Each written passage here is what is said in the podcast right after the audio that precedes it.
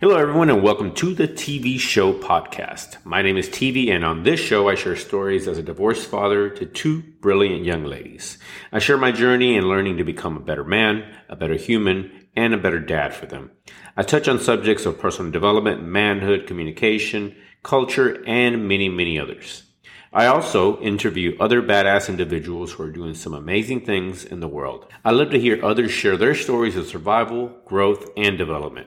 So, on to today's episode. Let's go.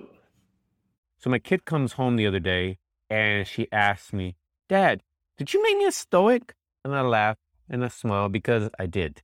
I did make her a stoic. Something that is happening to both my daughters right now is that they're realizing just how far I went to program them and make sure that I embedded in them the, the process, the mental frameworks that would allow them to succeed in life. So my daughter goes on to tell me how at school they were discussing Stoicism. Now, I don't know about the specifics of the conversation, but the teacher was sharing different quotes from Marcus Aurelius and various other Stoics. And she said that she found herself agreeing with everything up there and knowing a lot of the principles that were being shared.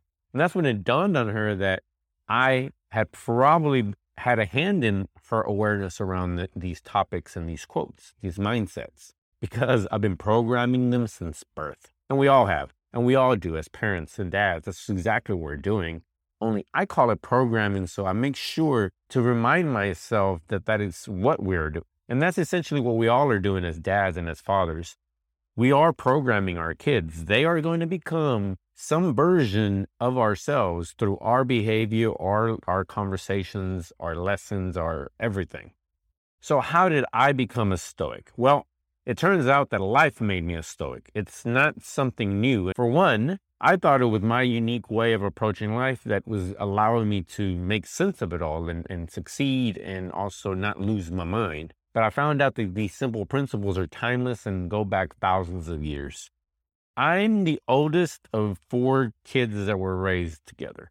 It's another story of I have two older siblings, but four of us were raised together. And as the oldest, I was responsible for taking care of my younger siblings at a very young age. That's a lot of responsibility to put on a six or seven year old. But that was my role. And all you older brothers and older sisters, you know exactly what I'm talking about. It is just something that is normal and it is something that is expected.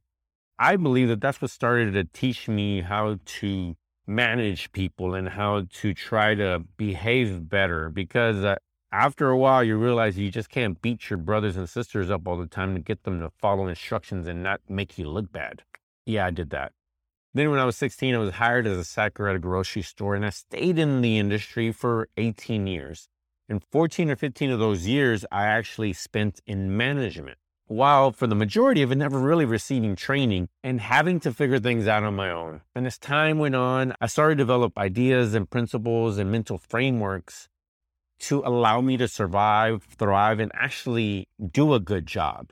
By the time I was done, I was considered a pretty good manager. I was able to move people and get them to respect me.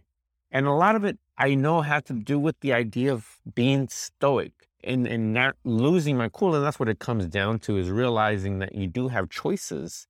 No matter how bad things get, you have choices.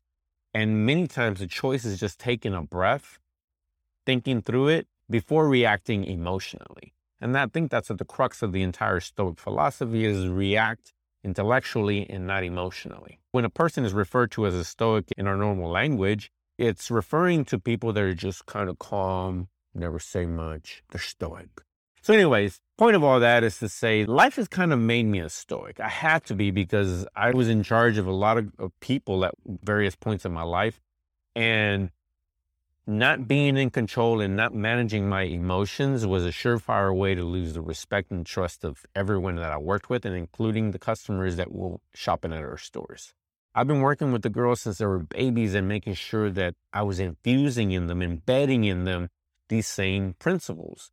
Because the worst thing that they can become as individuals are always acting emotionally and losing their mind when something doesn't go their way. As you and I both know, things will often not go your way and you can't overreact all the time. But in 2016, I came across a book by Ryan Holiday titled The Obstacle is the Way.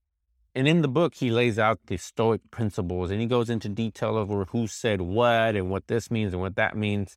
And that was the first time that I actually saw it packaged and put together in a way that made sense to me.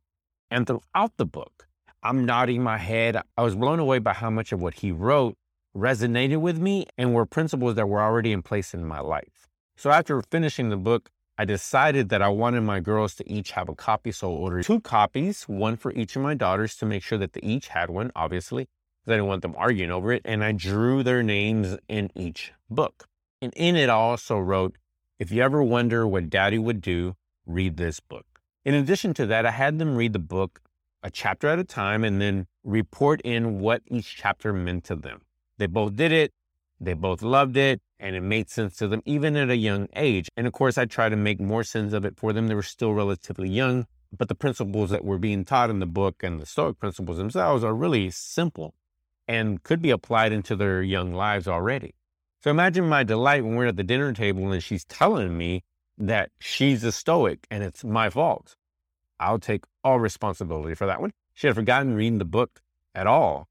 But the principles were in there somewhere. The lessons were in there somewhere. So when the teacher brought it up, there it was. It magically reappeared and it, it became obvious to her that she was a Stoic as well. She laughed. I laughed. We had a great time. And I reminded her, I tell them both this often, is that this is one of many things that I have embedded in them and that I have been trying to program them with since they were children every single thing that I've been working on for myself, I realized that I needed it, obviously. So I added it to my fanny pack of tools. But if I could teach it to them when they were still young, they would already have these tools in their, their own fanny pack. And there's that lesson again. We need to be intentional as fathers, realize where we have our shortcomings and where we need to improve for ourselves as well as for our children. Be intentional. Be a better dad. That's it for today. Thank you for listening to today's podcast. Do me a favor if you enjoyed this episode, and drop me a five star review, pretty please. Make sure to also subscribe on any channel that you're on to make sure that you receive the next episode in your notifications. And until next time, bye bye.